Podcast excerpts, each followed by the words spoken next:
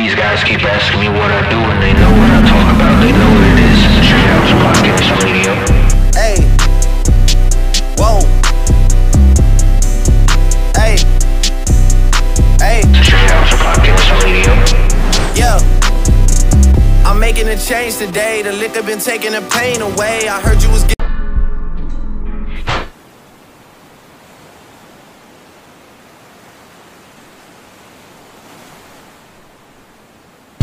Fuck everybody attitude ain't natural. But you ain't the same. This ain't kumbaya. But you got hurt cause you did kumbaya. You gave him 20 million without blinking. He gave you 20 minutes on stage. Fuck was he thinking? Fuck wrong with everybody is what you saying. But if everybody's crazy, you're the one that's insane. Crazy how life works. What is up, J House Podcast Radio? Happy Tuesday to you guys. I'm coming to you guys live from the playroom in my house where Asher is making all kinds of noise and he's gone crazy. So, sorry for the noise in advance, but hope you guys are okay. Hope you guys are great. I am sore from the gym. I can't feel my legs. Uh, I'm on a fast and I can't eat till six o'clock. Say hey. Asher wanted to say hi to you guys. But uh man, what a week it's been. Shout out to everyone who tuned in on the previous episode. Evan is glad to be back in the house. Glad to be back on J House. And we had a phenomenal uh last podcast talking about No Way Home and Spider Man. So thank you guys. Thanks for everyone who's tuning in and continuing to tune in. We love you guys. Thank you. Tonight, Evan will not be on the show because he is working. Shout out to him putting in that work. And uh, he'll be back on tomorrow with us, though, uh, for 207. So uh, we, we appreciate you guys so much.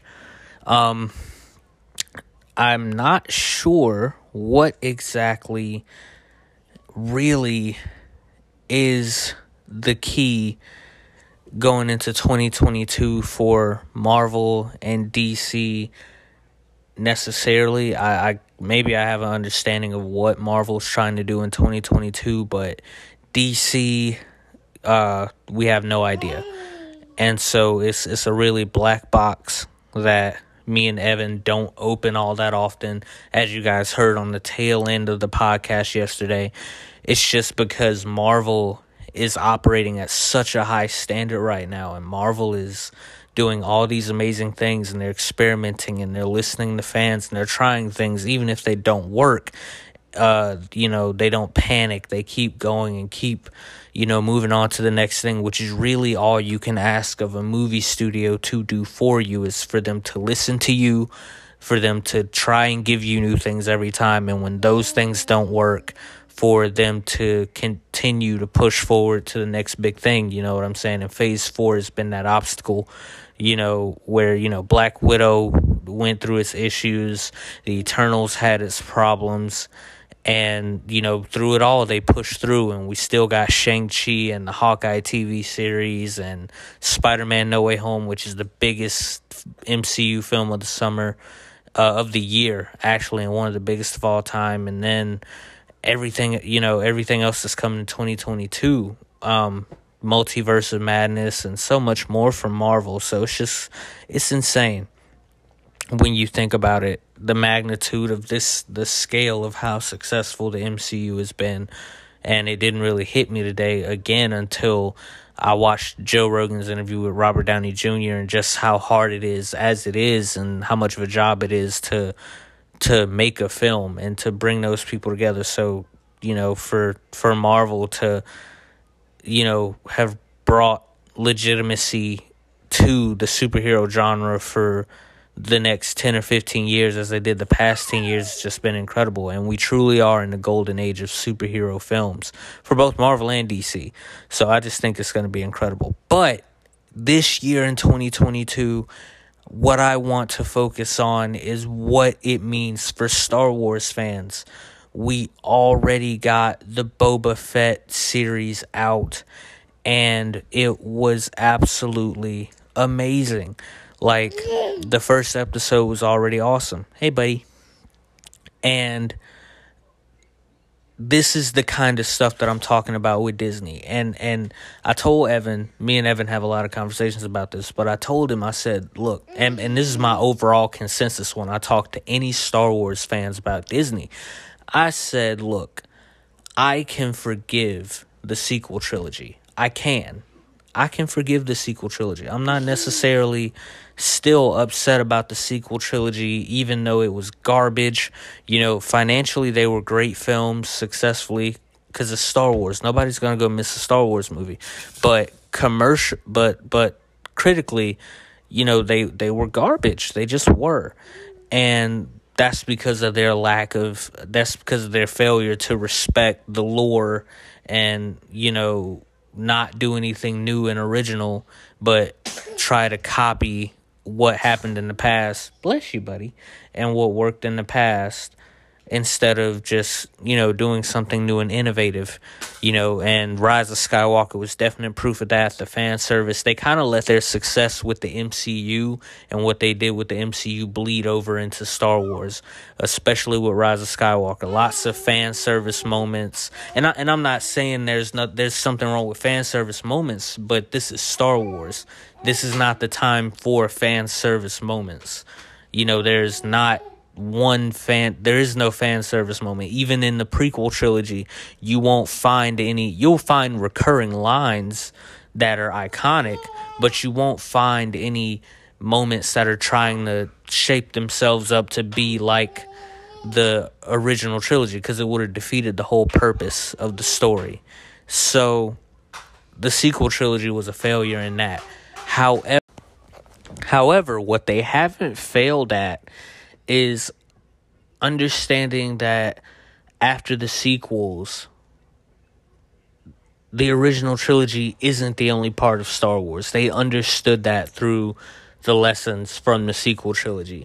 So there's a under and to me there's an undercurrent of of of prequel trilogy fans and the whole fandom that I mean that have been yearning to get to the true meat of what Star Wars is. And and and crazily enough a lot of the meat of that is from the prequel trilogy. There's just no way around it.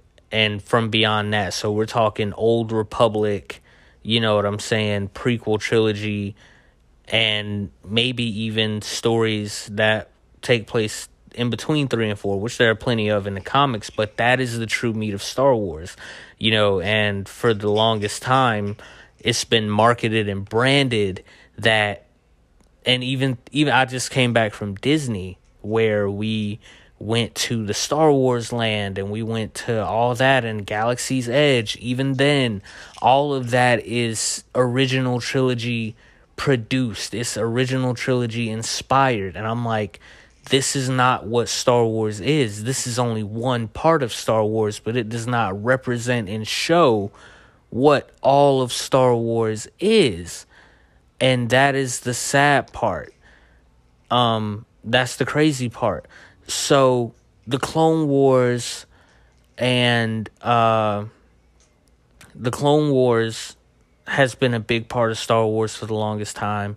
It's one of the most beloved parts of Star Wars um, which is amazing to me. The love that and growth that Revenge of the Sith has gotten, and the recognition that it's gotten as a masterpiece and the best Star, one of the best, if not the best Star Wars films, debatably of all time, has been so amazing to see. Almost, I would say, from 2018 to now, I would talk to an average of at least maybe three or four Star Wars fans that I knew on occasion. And that's like probably whenever I had the time or whenever someone did bring up Star Wars or whenever I whenever I was able to talk about it, I would ask them like, you know, what's your favorite episode? Oh, Revenge of the Sith. You know, and for the most part, before that, prior to those times, it was always Empire Strikes Back which in my opinion is the most generic Star Wars answer you can give. That's not because of Empire Strikes Back though. Empire Strikes Back is correctly given its due. It is a masterpiece of a film. It wasn't received like that back then when it first came out, but but once it once people started to understand more, oh, they loved it and it became that but it always wasn't beloved. And and i and i feel like revenge of the sith went through that too. It was loved but like people were still oh you know the acting and oh blah blah blah you know and it just took them a while to come around to it to understand how great it was. It also took them seeing what disney would do to star wars uh, with the sequel trilogy to understand how how great the prequel tri- the prequel trilogy was. So um, and I don't fault them for that at all. But it's it's amazing to see how much, and even in the marketing and merchandise, how undersold you know the prequel trilogy is. I would say every store I go to, it's always you know original trilogy stuff. It's never prequel stuff, which is you know sucks. I need some Ahsoka t-shirts, some Clone Wars t-shirts, some Revenge of the Sith, Attack of the Clones, Phantom Menace t shirts. I would love some Old Republic merchandise, some Old Republic hats. You know what I'm saying? Can we get some of that? So the lore is still very much respected. Disney's even rebranded the books, the the lore, uh, the um, the Legends books, and with new cover art, concept art, and all that. They're at Books a Million, Barnes and Noble. They're beautiful. They even got the the new paperbacks with the old designs on them, brand new and you know freshly printed, which is beautiful. Uh, on Disney Plus, they have the the um the uh the Legends uh canon part, I believe it was, or it was labeled something else, but they have the original Clone Wars TV series there, and I'm pretty sure if there were other Star Wars things that weren't in the Disney canon, they would put it there too, which I think is amazing because they understand how big the fan base is for that. And this year, I think, is even bigger because, you know, we got Obi Wan Kenobi coming out, and I'll I'll I'll keep it at that because we already saw Ahsoka in The Mandalorian, which was absolutely beautiful.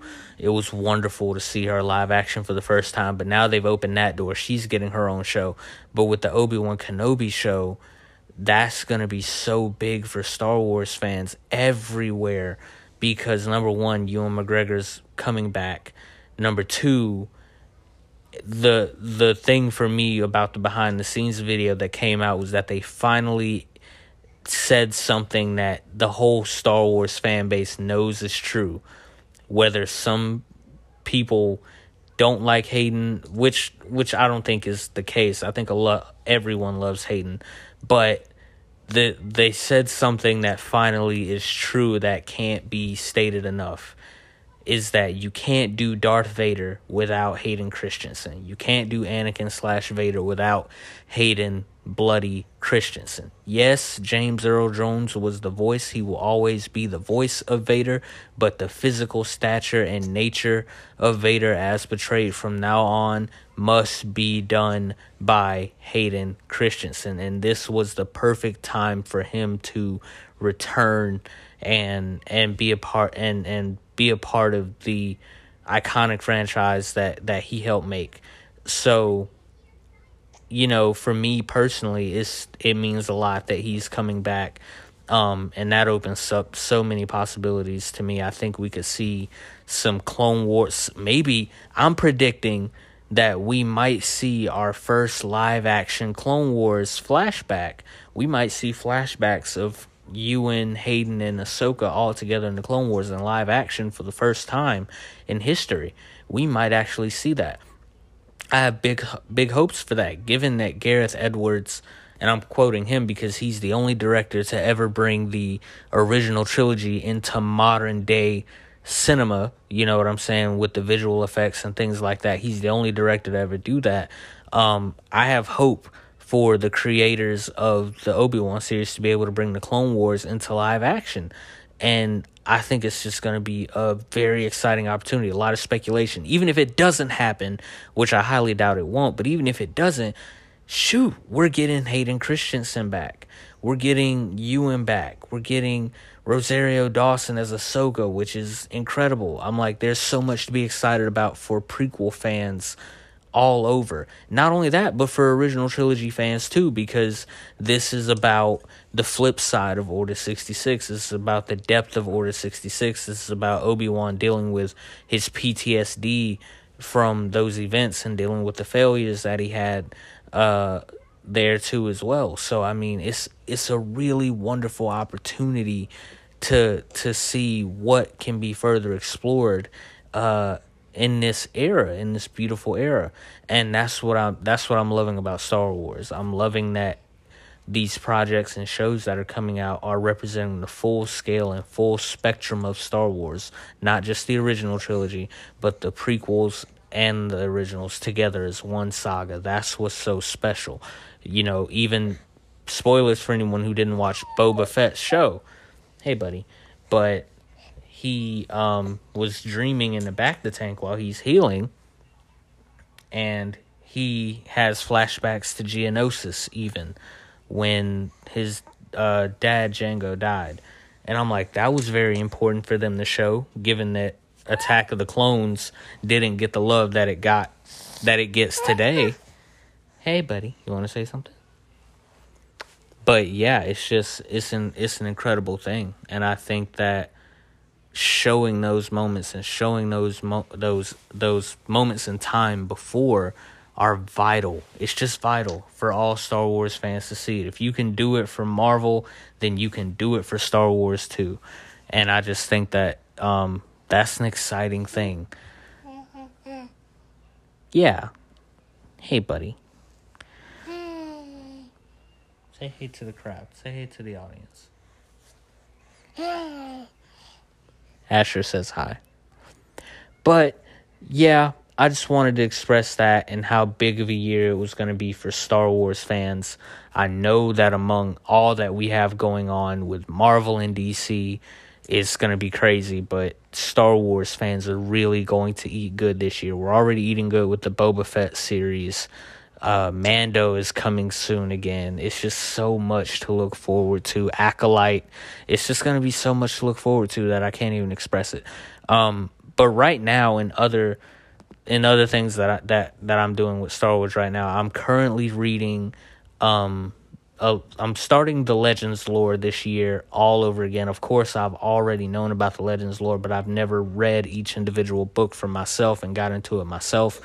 So, you know, shout out to my uncle Joel Lawson, incredible uh, human being, and uh, every Thanksgiving, it's our tradition. It's been this way for about four or five years now.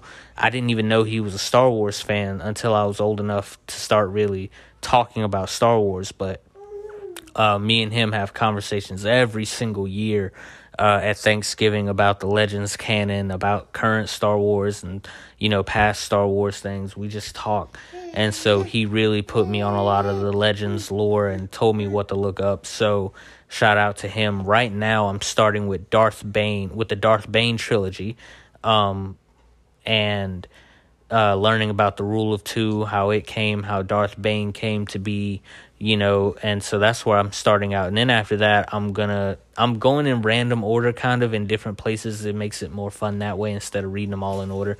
But after I read the Darth Bane trilogy, I'm going to start on Darth Plagueis you know, to get a little bit more insight onto what happened there, which I think is going to be great. Then I'm going all the way back before all of that to Darth Revan. I'm going to read about Revan and see what his story was because outside of really when we talk about the the upper echelon of Star Wars characters and who are the most powerful and most revered and most beloved, we talk about Obi-Wan, we talk about Anakin, we talk about Maul, Ahsoka, Luke, you know what I'm saying, Vader, Palp. We talk about all these guys, but Revan is one character that all Star Wars fans for the most time have wanted to see live action and have wanted to see just because of how powerful his lore is and how powerful his story is in the Old Republic.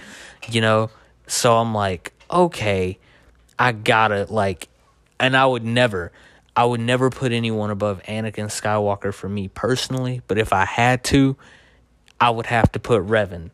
And Lord knows that I love Anakin, but like I feel like after I read Revan, everything's gonna change because Revan really is just that powerful of a character. He's that awesome of a character. So I really do look forward to reading about him, and then so on and so forth. And I'm gonna explore more into every single part of the Legends canon, every book that I can, every comic book that I can, and so there there's just an endless amount of content to to do, and it's hard to imagine that Disney with the the Legends canon would run out of anything to do for Star Wars, especially if they plan on doing another trilogy soon. You know, so it's gonna be crazy, and um, it's gonna be crazy. But thank you guys for tuning in. I just wanted to express that and get that off my heart for today. Sorry for the short podcast, but me and Evan will be back tomorrow for an hour long uh, broadcast. And uh, we appreciate you guys. It's going to be a great year this year. I'm so excited, especially for us Star Wars fans. We know what's coming. And so I will catch you guys later, man. Have a great time. Peace. Thank you for joining. This has been another edition of J House Radio.